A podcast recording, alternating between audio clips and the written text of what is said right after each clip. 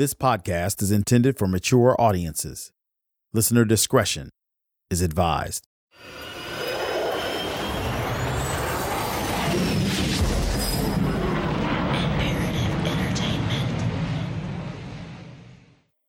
We are at war with an enemy that knows no sexual, racial, economic, religious, national, or social boundaries. How can we win the war? We must exhibit tenacious courage and boldness in our fight and be willing to pursue diverse and comprehensive approaches. We must continue our spirit of cooperation in our pursuit of a cure, prevention, and treatment of this disease. Over 6,000 scientists and researchers from more than 60 countries are here with one goal to put an end to the incredible pain and suffering of many thousands and millions in the future. That was Elizabeth Taylor, actress, artist, activist, advocate, mogul, daughter, mother, grandmother, friend, lover, wife, influencer. Yes, influencer. And by today's definition of that term, she was the first. More and more followers of fashion appear to be under the influence of a new breed of opinion maker. And big fashion houses are taking note. When you see a tweet or an Instagram post from one of your favorite celebrities showing off the good life with a cool outfit, a new beauty product, or a beautiful vacation spot, She has more than 5 million Instagram followers and over 15 million subscribers on her three YouTube channels. Even your next door neighbor could be cashing in on the big business of being an influencer. So today I'm going to learn what it takes to become an Instagram influencer. And uh, I'm currently very much not that, so I have a lot to learn. Today, the use of the word influencer has gotten more than out of control, and not only as a buzzword. For young people, influencer culture has become a way of life, and becoming an influencer is the stuff of their dreams. If you are under the age of 30, your parents may have aspired to be a doctor, lawyer, teacher, maybe an astronaut. And these were dreams many achieved. But today, what young people want more than anything is to be famous. In fact, a whopping 87% of kids today say they want to be famous. But is fame and influence the same thing? Unlike the astronaut dreams of their parents' youth, when we look at the numbers of their social media accounts, they might actually be influencers. Fake Famous, the recent documentary about the overwhelming obsession of young people's desire for fame, said that there are 40 million individual accounts on Instagram that have over 1 million followers, and over 100 million accounts with over 100,000 followers. 100 million accounts with more followers than most American mayors. That's power. Add TikTok, Facebook, Twitter, and well, influence is a real thing, and it's here to stay. The influencer of today exists in the most powerful medium, social media, via the most influential and accessible media platforms that mankind has ever possessed, all on a phone that we have with us 24 7. And on that device, the entire thing is intentionally designed not only to give power to our voices, but to addict each and every user. We just can't stop. On top of all that, a young influencer sees hundreds, if not thousands, of followers added each and every day. It's not just an influencer way of life, it's a drug. And it burns white hot instant gratification and instant fame. Just one viral video can do the trick. But outside of the use of the term for social media accounts, are they actually influencers? And what exactly are they influencing? And most importantly, does it even matter? Well, it does. We now know that the tools social media influencers are using, the platforms, are incredibly powerful in and of themselves. They're literally shaping people's minds, especially our young people. So, influencers have a unique role now in our society, one that is connected to our overall health mental, emotional, spiritual health. To wield power as an influencer comes with a tremendous responsibility for those who understand. And although those tools weren't around for the majority of Elizabeth Taylor's life, she knew how to wield her influence. If you view Elizabeth Taylor's life through the frame of the first influencer, there is a playbook to follow. What will we discover as we dive into the extraordinary life of the first influencer? That's the journey we're on. Regardless of how much you may know or remember, you'll hear things you've never heard before from Elizabeth and from those who shared a part of her life, people she loved, whose lives were personally influenced by her, and both they and the world around them were changed forever. Her influence did not just happen overnight. Elizabeth had longevity. Her power as influencer evolved with the scope of her life. She went from the biggest movie star on the planet to a woman who dealt with loss, sickness, and near death. She was named the most beautiful woman in the world at age 15. She commanded the first million dollar salary as an actor back in 1959. She broke the studio system and owned her own production company. She broke that mold by doing Cleopatra as soon as she had the freedom to pick her own project, and Cleopatra changed the studio system forever. She was the first public person to openly enter rehab, destigmatizing addiction and recovery. When she came into the Betty Ford Clinic and made the announcement, their phones were ringing off the hook. They weren't prepared. Even Betty Ford was frustrated because there were, it, they, they couldn't handle it. She was an alcoholic, she was a drug addict, and she was going to get help. And she that act literally destigmatized rehab. Look at how many people today go to rehab. She paved that, she paved that, she made it okay. Like if Elizabeth Taylor can be open about her need for help around these issues, everyone else was like, I guess I can too. She wore and owned the world's largest and most valuable private jewelry collection. Today, it still stands as the most important single owner jewelry sale ever to come to auction. Do I ever think we will experience something like that again? I don't think so. I don't think so. There were many world records set that day. She built a business empire that completely transformed the multi billion dollar fragrance world. She was Elizabeth Taylor, president of the Elizabeth Taylor Beauty Company. And the truth of the matter was, when it came to her brands, we took direction from her. And for all today's young influencers building their followers through glamour shots, Instagram selfies, and likes, it was the public's unquenchable thirst for Elizabeth Taylor that first created the paparazzi as we know it today. The restaurant was shaking. I mean, the walls were shaking because there were so many paparazzi pushing at the windows. She was fearless, like no other.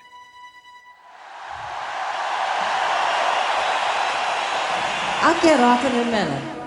I'll get off. I have something to say.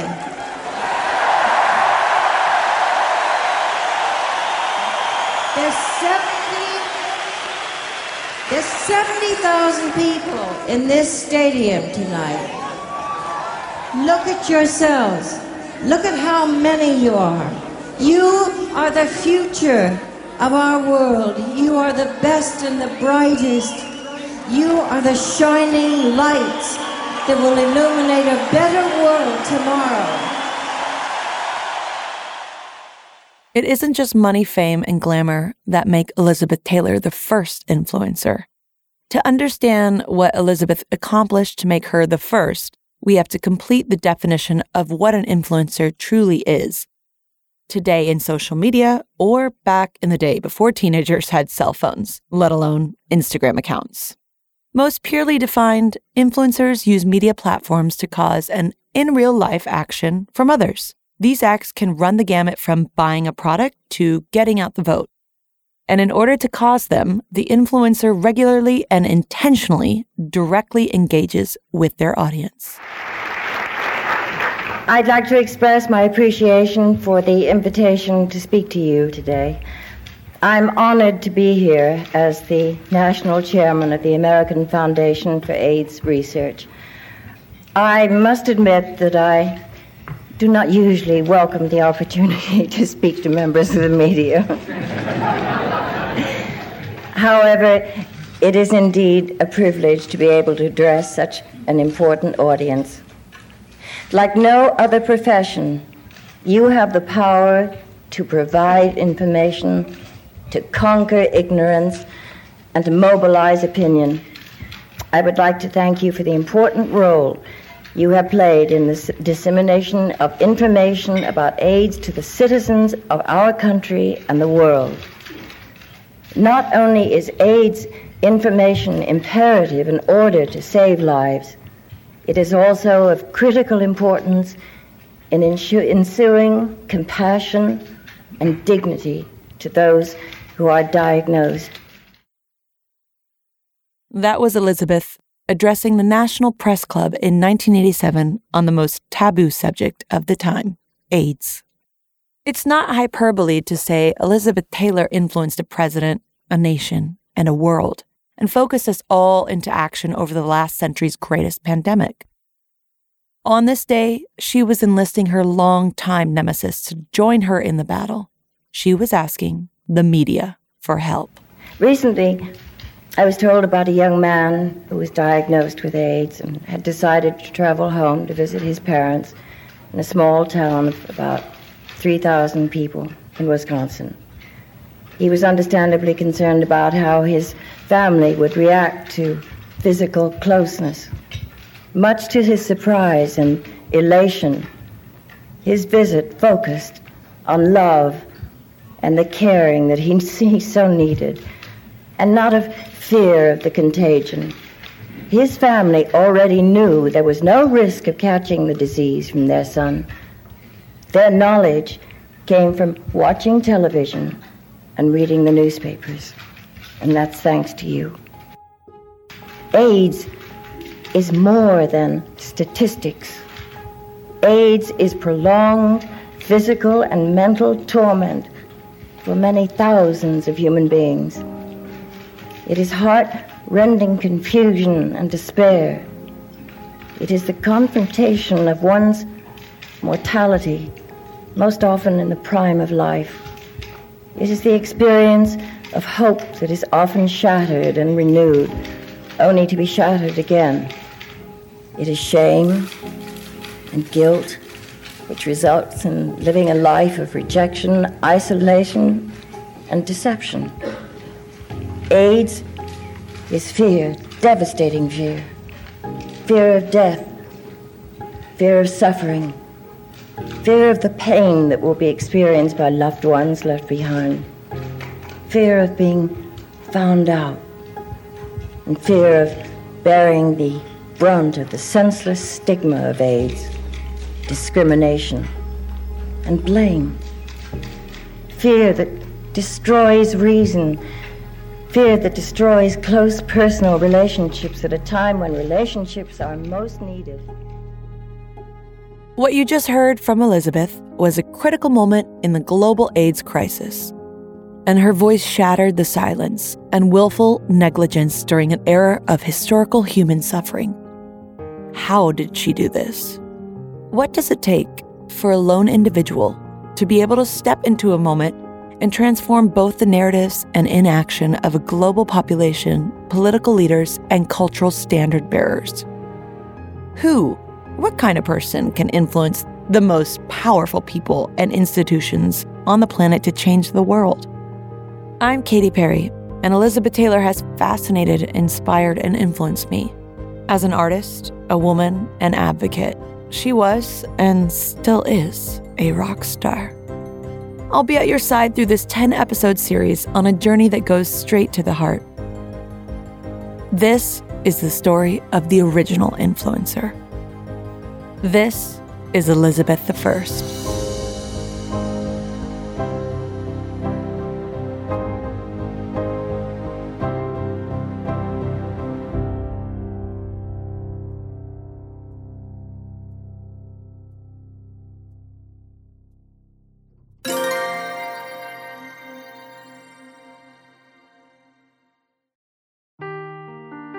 the truth never gets old. Introducing June's Journey, the free to play mobile game that will immerse you in a thrilling murder mystery. Join June Parker as she uncovers hidden objects and clues to solve her sister's death in a beautifully illustrated world set in the roaring 20s. With new chapters added every week, the excitement never ends. Download June's Journey now on your Android or iOS device or play on PC through Facebook Games.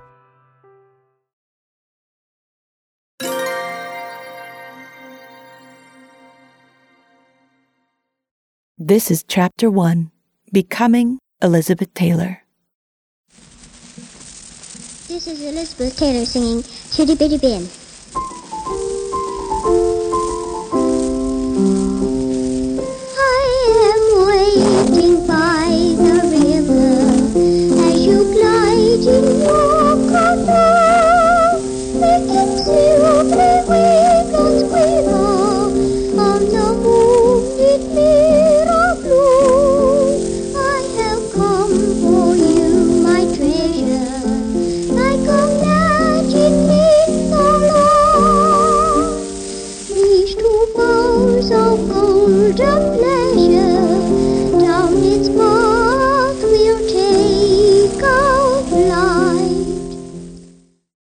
That was Elizabeth at age eight.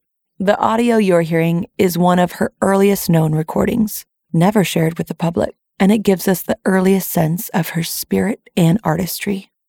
She was born in England in 1932. We had a house in London, and my father was a very prosperous uh, art dealer, had a wonderful gallery on Old Bond Street, and we had a lovely house in uh, Hampstead. So it was like being in the country, although you were in the heart of London. And then we had a country home that was on my uh, godfather's estate in Kent. And I rode bareback. That was my favorite. And I just took off. And my parents trusted me enough. I was a very good rider. And I'd go riding around the property, around all the lakes that were in that area, Kent. My name is Tim Mendelson, and I am a trustee for Elizabeth Taylor's estate, where I'm also an officer of the Elizabeth Taylor AIDS Foundation. And we work on the brand and the storytelling and the archive. This is all Elizabeth Taylor world. It's a very big world. I mean, her story is just so epic with so many twists and turns. There's this incredible amount of story there. Because unlike a lot of other kind of iconic people on her level, Elvis Presley or Judy Garland or Princess Diana or Marilyn, uh, you know, they didn't live long lives. And Elizabeth lived a complete life. So she was able to have every stage of it. And she has a huge family, you know, who I know really well from all my years of working for her directly. I still work for her. And I mean, I, that's definitely how I consider my job. She had eight marriages. Those are all chapters. It doesn't define her life, but it does, it does break it up into parts. I mean, her mother explained to her when she was a little girl. I mean, Elizabeth told me this. She said, You're a nice looking girl. You have lovely eyes, but it's what's behind the eyes. It's what's in your heart that's going to make you truly beautiful. And Elizabeth was a stunning little girl. In England, the Taylors worked among London's high society set. From artists to members of parliament, they were clients and friends. In 1939, with a world war at hand, Elizabeth's parents, Francis and Sarah, returned to the States on the advice of Prime Minister Chamberlain. Initially, they landed on Sarah's family farm in Pasadena, California. What we know about Elizabeth's earliest years comes from both the memories that she shared as an adult and the childhood items she left behind, some in her own impeccable handwriting. All of it's preserved in the Elizabeth Taylor Archive. So I'm Mitch Erzinger, and I'm the archivist for uh, the Elizabeth Taylor Archive and House of Taylor. I started there in 2015, and I was brought in by uh, Charlie Shipes. He put together a team to start working on cataloging and digitizing their collection of photographs. And we worked on that for the better part of a year. And once we started winding that down, um, getting close to 10,000 photographs digitized and individually cataloged in our database, we started to look at expanding it, expanding the scope to the papers, the personal papers, which ended up including over 600 bankers' boxes uh, in storage that we're still going through. And we haven't even gotten into touching on the personal effects, things like the thousands of, of books that she had in her collection, the over 60 full rolling racks of uh, wardrobe items, fashion. Elizabeth had a huge life uh, in every sense, and that is reflected in the archive and what we have. The papers include correspondence going back to her childhood. Uh, her mother kept things. I mean, we, we always say like her mother was almost like her first archivist because thanks to her, we have all of these gems from her childhood that we wouldn't have had otherwise, like um, little drawings that she would draw and give to her her mother, or little notes and Valentine's Day cards that she would give to her parents or her brother, to essays that she wrote as a student at the MGM school. When I look at some of these letters and notes that she wrote to to her mother, for example, there's this um, sense of honesty and respect that was a little surprising to see so so early on. That apologizing for uh, going to bed 10 minutes later than you know mother had had suggested or had or had asked her to because she she needed to wash her her face or just these profound expressions uh, of love that oh mommy and daddy dear i i love you so so much with all my heart um, just so darling and, and full of love at such an early age after fleeing England for the outskirts of Los Angeles, Francis Taylor needed to establish himself. For an art dealer of his caliber, there was only one place that paralleled Bond Street in London. Elizabeth's father opened a gallery in the historic Beverly Hills Hotel, and the Taylors settled in Beverly Hills. It was there, in the playground of Hollywood's most powerful, that Sarah's daughter with the violet eyes charming accent, and impeccable manners caught everyone's attention. My name is Jill Schary Robinson, and I'm delighted to talk to you about one of my most favorite people in the whole world, Elizabeth Taylor, and the unique fortitude and honor of her character. She was a rare and magnificent person, and I love telling these Hollywood stories. She's not a Hollywood story. She's, it's a story of a great consequential woman, you know, a really magnetic presence that gave something special to every film she made and to every room she walked in. Everywhere she was the immediate center of the hmm. room. And without any sort of awareness, she wasn't conscious, I am Elizabeth and I am here. She was, I'm just this beautiful work of art. It was a different thing. It was a different thing. She was particularly special because, first of all, she was so astonishingly beautiful. I mean, nobody had those eyes. They were like translucent royal blue and just exquisite. And she was, she was really sweet. Yes, Elizabeth was beautiful, a striking child, but it was something else within her that captured people's attention. She was unique, a little British girl who had the intellect and fortitude to hold her own with adults and the Taylor's clients at the gallery could not help but suggest to Sarah that she should take her daughter on auditions. Elizabeth was clearly a star. She was a star. She was in charge. She was not a little girl. Some of the others, you know, were little girls. And, and she didn't get preyed upon by bullies and stuff or people who were jealous because they knew that there was just no, you know, she was like Queen Elizabeth. And in those days, this was the time when Princess Elizabeth and Princess Margaret Rose were the thing that everybody was talking about. And so Elizabeth was our queen, our little queen. And it was really cool. Before marrying Elizabeth's father, Sarah was an actress on Broadway. She used the stage name Sarah Sothern and continued to go by it for the rest of her life. But perhaps because she was an actress, Sarah was initially hesitant to take the advice of their new social set and parade Elizabeth through an audition circuit. Then war broke out all over Europe. A return to England was unthinkable. Sarah considered the idea that acting could help her special, unique child find a place of her own in her new homeland. The door opened serendipitously, thanks to a friend of Elizabeth's father.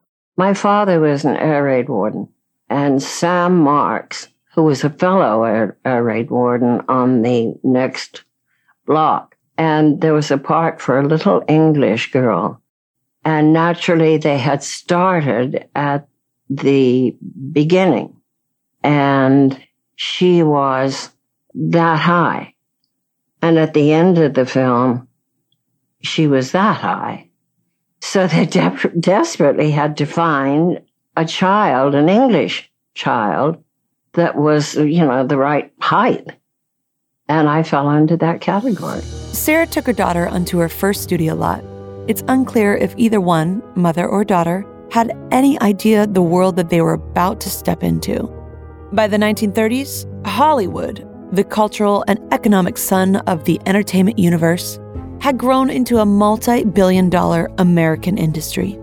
Entertainment was a titan in a transforming economy. The industrial age of steel and textile dominance gave way to a modern era of services and consumer products, like movies. It was a golden age of cinema, and film studios were the planets that orbited the sun. Paramount, RKO, Fox, Warner Brothers, and Loews Incorporated, which owned the crown jewel of them all, Metro Goldwyn Mayer, MGM. MGM was founded and run by the infamous entertainment mogul L.B. Mayer. In this world, he was Zeus. He was a colorful, sullen, but also magnetic presence. He had to be in charge of everything. It was his studio. And dad went to work for him for a while. And they got along really well because they loved reading and they loved literature. I don't think L.B. Mayer read a lot of books, maybe ever. And there, there was a sense throughout it. There was, they were like, it was like a miniature United States, Hollywood, where everybody had their own country, you know, their own territory. And that was theirs. And God help you if you were going to have a premiere at somebody else's favorite theater. You know, that wouldn't work. And it was, it was so organized and so, it was so real and it felt like we were the capital of everything. It felt, it felt like everybody knew about it. And we also knew that the only street that we liked to drive on was Sunset Boulevard. The magic came from what is known as the studio system, where actors were property and executives were gods. When L.B. Mayer put Elizabeth Taylor under a seven year contract in 1943, she was his. She belonged literally to his studio and she was only 11 years old. Her life was at the studio. Her school was at the studio. So she didn't have your typical childhood or adolescence where you go to school and you hang out with your friends, you go out and you play. Um, she was working at the studio. She was going to school at the studio. She made friends there, of course, but outside of that world, um, I guess it was very insular. My father, Dore Schary, was the only writer to ever run a studio, which was a remarkable achievement. Yes, and he, he loved it, and he did not regard anyone as merchandise. He knew that these were artists that he was working with. And it was MGM Studio, and I was so glad when he told me. I remember when I was little, and he came home at some point and he said, Well, I've changed the studio. He was telling my mother. And it's now going to be MGM that I'll be working for. And Jill will be really happy because she loves lions. And I said, Well, maybe uh, you could get me a lion. And he got me a stuffed lion.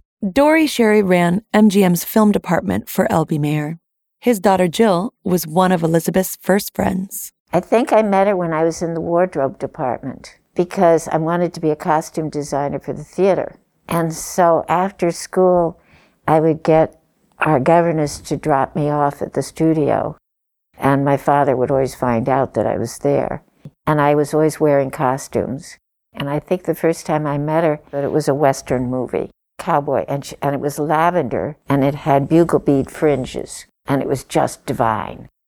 And so after they finished the shoot and everything, they let me have the costume. And I was wearing it. And Elizabeth liked it very much. She said, That's really great. And I said, I'm so glad. I'm so glad you like it. And it was, it made me feel, yeah, I could do that.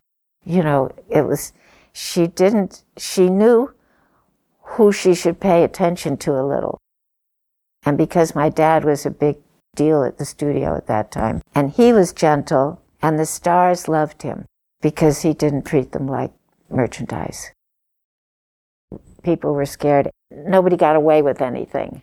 And they had that were almost like not nursery schools, but little schools for the kids. Mostly we didn't play with kids from other studios. And then there was a lot of class system there. LB would be particularly vicious and crazy and bossy with the stars. And my father, I always knew when dad had had a war with LB Mayer because we'd be home from school and he'd come home early and he'd run upstairs and throw up. My dad was often sick. I mean, literally, LB made him sick to his stomach. Jill's father may have known in his heart that the actors under contract at MGM were artists, not products. But on paper, they were owned. Their lives were completely controlled by the studio, especially child actors like Elizabeth. The actors, the talent was chattel back then. They didn't have rights. The studio took over their lives. Tim Mendelson worked with Elizabeth as her executive secretary for over 20 years. Elizabeth chose the secretary title not to designate an old fashioned assistant, but to signify the role of a chief executive's cabinet. She was once married to the former Secretary of the Navy, after all. Despite the formality of Tim's position, their relationship was much closer than the job title indicates. Tim was a close confidant and dear friend of Elizabeth's. And what they shared and navigated together was both the public's experience and the behind the curtain life of the biggest star in the world. I'm never going to feel like she's not here and I better be doing the right thing. And I wouldn't even be talking about her except that she's not here to talk for herself. Because when she was alive, she did not want people to speak for her. But she's not here now to speak for herself. Being as close to her as I was, like, I have to do that. And I, I, I get that. And I'm not uncomfortable with it anymore. But it was a hard decision to make to start to talk. Uh, in my formative years, I was very much dominated by my family. Her mother was very controlling, and it's not a surprise that she had probably one of the biggest stage mothers of all time. I mean, her mother was with her always, every day. She had, she was paid by the studio to watch Elizabeth and take care of Elizabeth and bring her to the set every day, bring her to the studio every day, and take her home every day and watch her virginity. I mean, that was Sarah, I'm sure. And not, I don't know if the studio said that that had to be done, but Sarah watched her like a hawk. She was absolutely a virgin when she got married. But through all of this, Elizabeth is learning her value. In many cases, most of the executives uh, treated stars like merchandise. They were the contract players. She was special. She was, she knew she was special. There was no question about that. In LA, in those days, if you were British, you got a whole different treatment. The other stars were mostly young girls, you know, from like regular schools and all that sort of stuff, and they didn't have the little voice.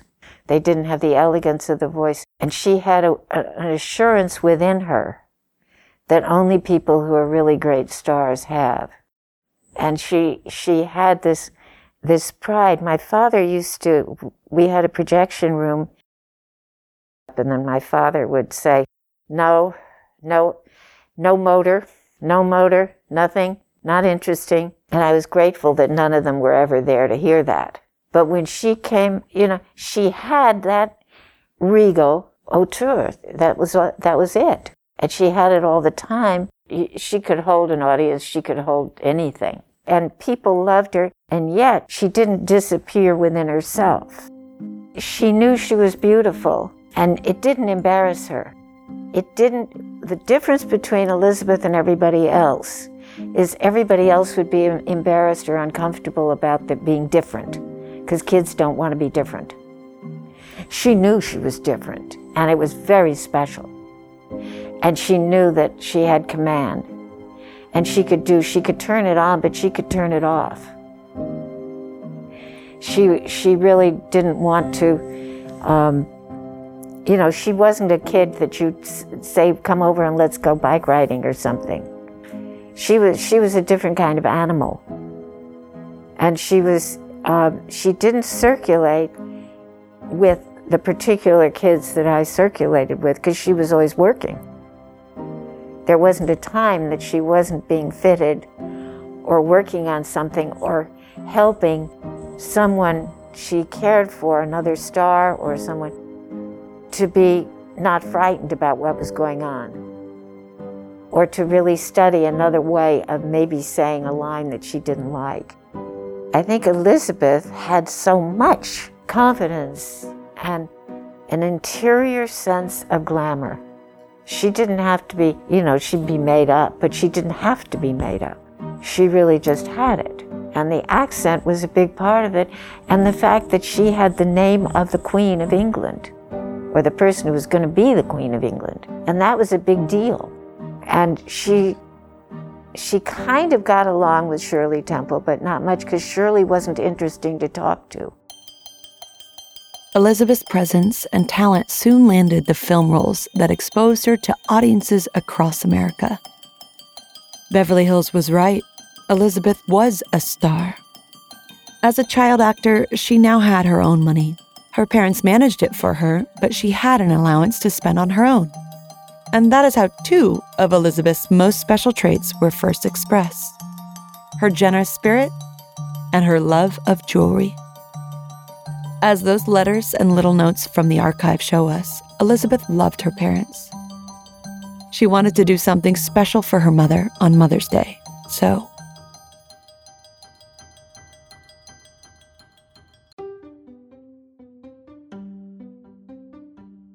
If you're shopping while working, eating, or even listening to this podcast, then you know and love the thrill of the hunt. But are you getting the thrill of the best deals? Rakuten shoppers do. They get the brands they love with the most savings and cash back. And you can get it too. Start getting cash back at your favorite stores like Macy's, Adidas, Walmart, Nike, Wine.com, Samsung, Lenovo, Sephora, and more and even stack sales on top of cashback. It's easy to use, and you get your cash back through PayPal or check. The idea is simple stores pay Rakuten for sending them shoppers, and Rakuten shares the money with you as cash back. Download the free Rakuten app and never miss a deal. Or go to Rakuten.com to start getting the most bang for your buck. That's R A K U T E N. Elizabeth's father had an art gallery at the Beverly Hills Hotel, and Elizabeth would hang out there sometimes, uh, uh, you know, after she got home from the studio. She'd already made National Velvet, and she liked to peek into the stores and see. And one day she saw this brooch that she fell in love with, and she wanted to buy it for her mother. And so she got 25 cents a, a week allowance when she went in to, to, to, to, look at the brooch, she talked to the salesperson and she said, I want to get this for my mother, but I don't have the money yet. Can I pay it on layaway, little by little, because I got to get this for my mom?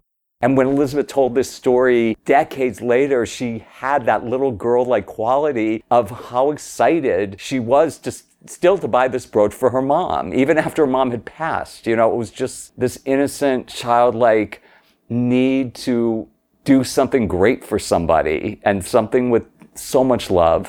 And so the lady of the store said, okay, I will hold this for you and I will let you pay it as you can. I won't sell it to anyone else. And as a matter of fact, I'll take it out of the window.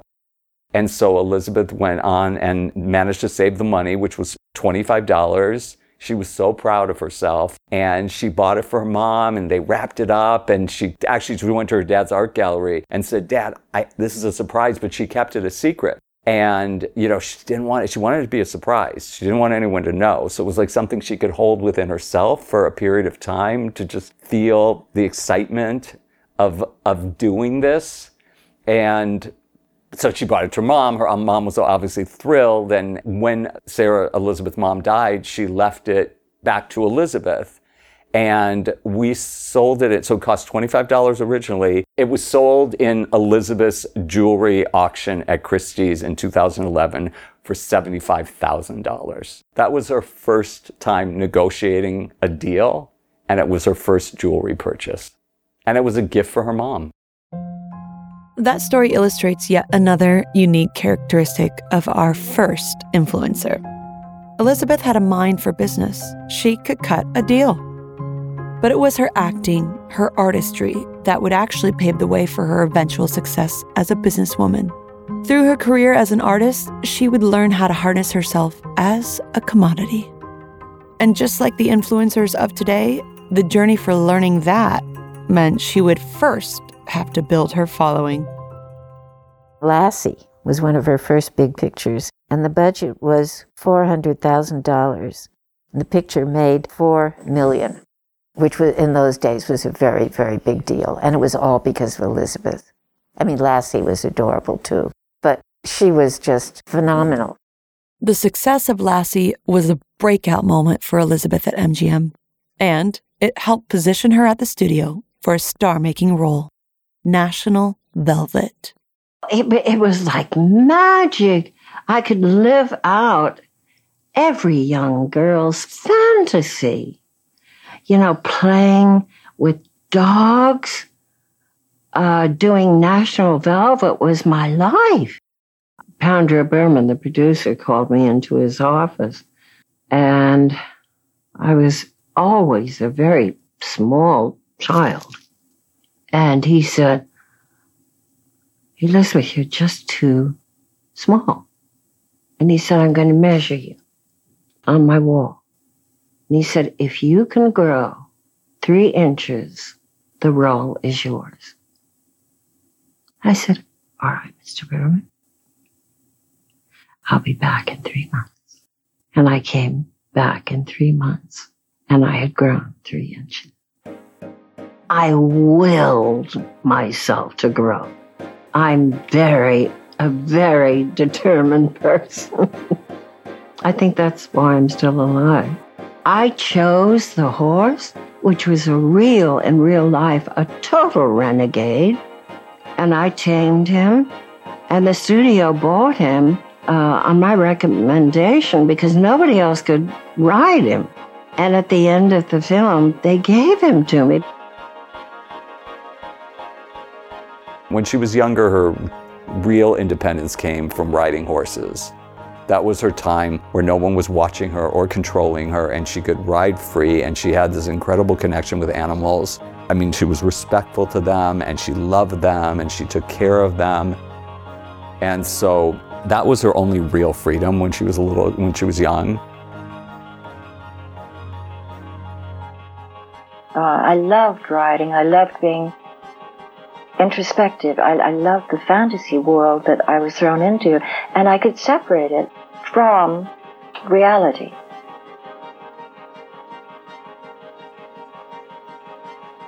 That's probably why I rode so much. I, I would get away, and it was me and the animal, and I'd commute with nature, and that way I could hold onto myself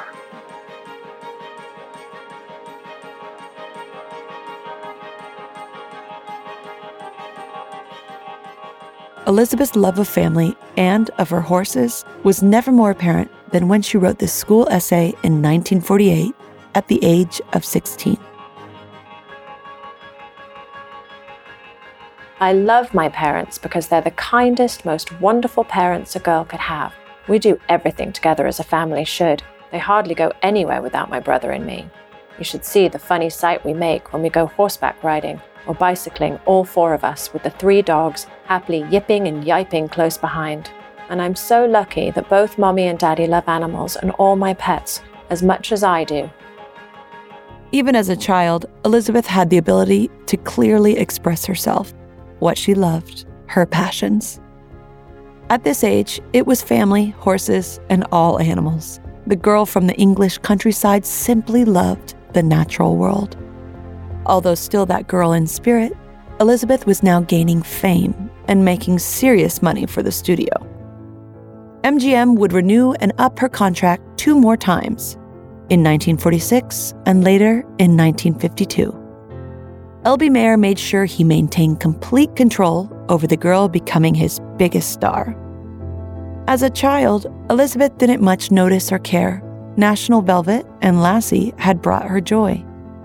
But life changed after National Velvet for Elizabeth, not only because she was now one of MGM's biggest stars, but because she was changing.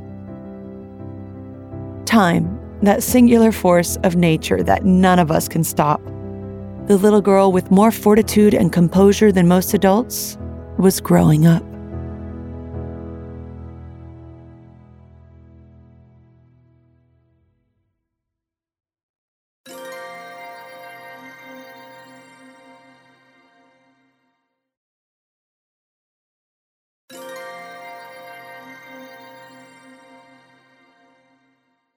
Breakout role, National Velvet, she was 12 years old and then she kind of had a growth spurt and then she was in this sort of strange period where they the studio didn't really know what to do with her because she wasn't really a child actress anymore.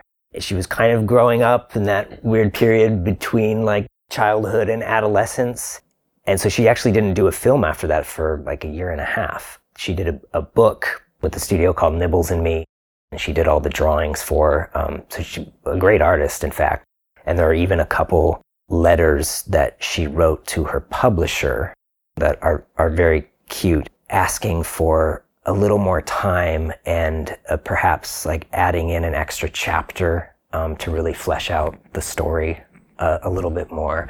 So clearly, there was already this this artistic sensibility and level of exercising control. And I think that also comes a little bit in part, not just from the experience at the studio and dealing with all these adults, um, but also with her parents and growing up with them in a kind of, I wouldn't say maybe quite high society, but due to her father Francis's work as a, a gallery owner and an art dealer, you know, a lot of, he would host a lot of more high profile clients or buyers that were coming in to buy art and they hosted the family hosted a lot of dinners and parties. And as part of that you know elizabeth was expected to play the also part of a gracious host and, and help out. And so i think she did learn how to deal with adults at a young age as well. For all of the adults in Elizabeth's life, guiding her, directing her, encouraging, and interacting with her, there was one who had yet to encounter her fortitude. It would leave a mark. She learned her value when she was a girl, when she and her mother went to meet with Louis B. Mayer in his office. And my mother went up to L.B.'s office and said, Mr. Mayer, we read that Elizabeth is supposed to do uh, a musical where she's not a singer and a dancer.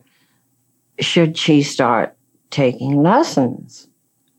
And he said, Are you trying to teach me how to run my effing studio? And he was screaming at her mother using all kinds of curse words. These are words Elizabeth had never heard before. She was a sheltered little girl. I mean, she grew up in England with nannies and, you know, in this idyllic life. They basically we were living in Beverly Hills at this point, and she didn't hear those kinds of swear words. The foam started forming around the edges of his mouth. And he used words, I promise you, up until then, I had never heard. It's since become one of my favorite parts of my vocabulary. But it broadened my vocabulary. And now I just, it reels off. And I don't even take the words seriously. I don't swear in anger. Uh, I swear in fun. But the man was not swearing in fun. He was swearing in a fit of rage. And She was 15 years old. And she basically stood up and told him that he could not talk to her mother that way. I said, Mr. Mayer, unless you apologize to my mother right now, I am leaving the studio, I am leaving your office, and I am never going to come back in. Because I would love to go to school. I would like to go to proms. I'd like to go to basketball games, football games. I'd love to go to school with children my own age. I don't give a damn whether I ever act another day in my life. And I'm never coming back in here again. Goodbye. I imagine he kept going, and she said, You know what? If you don't stop, I'm not going to set foot in your office again. And you and your studio can go straight to hell. And I left, and of course, then I started to break into tears. And my mother stayed behind praying. She was upset. She was being herself. That's how she felt. And she had to defend her mother and fuck the studio. And she ran out of his office, and uh, in the reception, he had a secretary named Dick Hanley, Richard Hanley. And she flew into his arms, and he held her while she sobbed. And I was told by Benny Thau, one of the vice presidents, Eddie Mannix, one of the vice presidents, that I had to go back in and apologize or I would be fired. And I said, it's all right with me. I don't mind. There are things I would much rather do than act. And my mother was in there for eons. And I said, he must apologize to my mother before I go back in which he never did. And I never went back into his office. And I learned a rather cynical lesson because I didn't get fired the next day. And I realized that I must have some kind of intrinsic monetary value to them. Otherwise, I would have been out on my fanny. But the point of it is that she said that this is when she became cynical. This is when she realized because they didn't fire her. She thought she'd get fired. I mean, obviously, you can't tell Louis B. Mayer was the most powerful man in Hollywood. She's a 15 year old girl, and she's telling him that he and his studio can go straight to hell and assumed she would get fired. When she didn't get fired, she said it didn't make her feel important. It made her feel like shit because she realized she was nothing but a commodity to them. It was only about money. They didn't give it, they didn't care about Elizabeth. They cared about making money. They needed me. Power. The girl who at age 12 tamed a 1,200 pound wild thoroughbred had her first encounter with raw power. L.B. couldn't let Elizabeth go.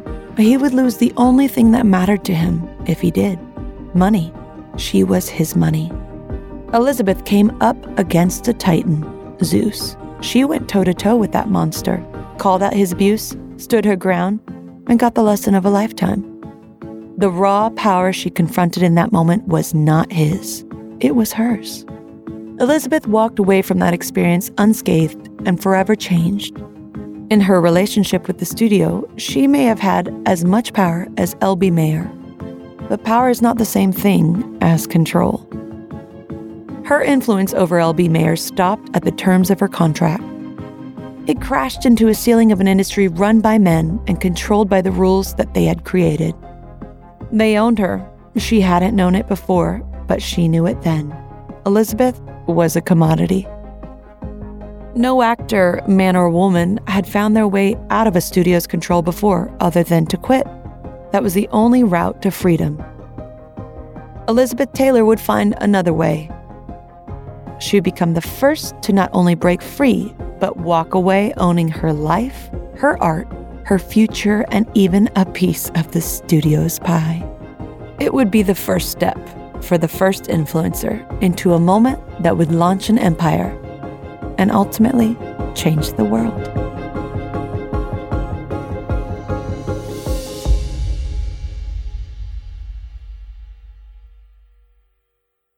On the next episode of Elizabeth I. And I came down, I was standing behind my dad. And he said, Jill, you go right back to bed. And Monty's going to be okay. I'm going to take care of it. It was all manufactured by the studio. I mean, her whole first marriage was a big publicity stunt. If you turned down a script, they put you on suspension. If you became pregnant, they put you on suspension. And that didn't set well with me at all. She knew she was the matriarch. This was a role she took on happily. Her voice changed talking about Mike Todd. I thought he's her guy, he's her person. They were so in love. It was this whirlwind romance on an epic scale. And she has a six month old infant, two sons, and she's making cat on a hot roof. And she has to get through this somehow. She's in her 20s. It was horrible for everyone.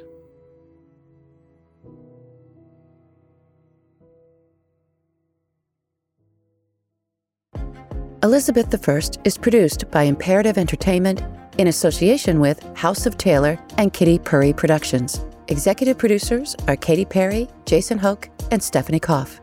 Elizabeth I is narrated by Katy Perry, produced by Jason Hoke, and written by Stephanie Koff. Sound engineering and audio editing by Shane Freeman and Jason Hoke. House of Taylor trustees are Quinn Tivy, Tim Mendelson, and Barbara Berkowitz. And its brand strategy consultant is Aaron Dawkins.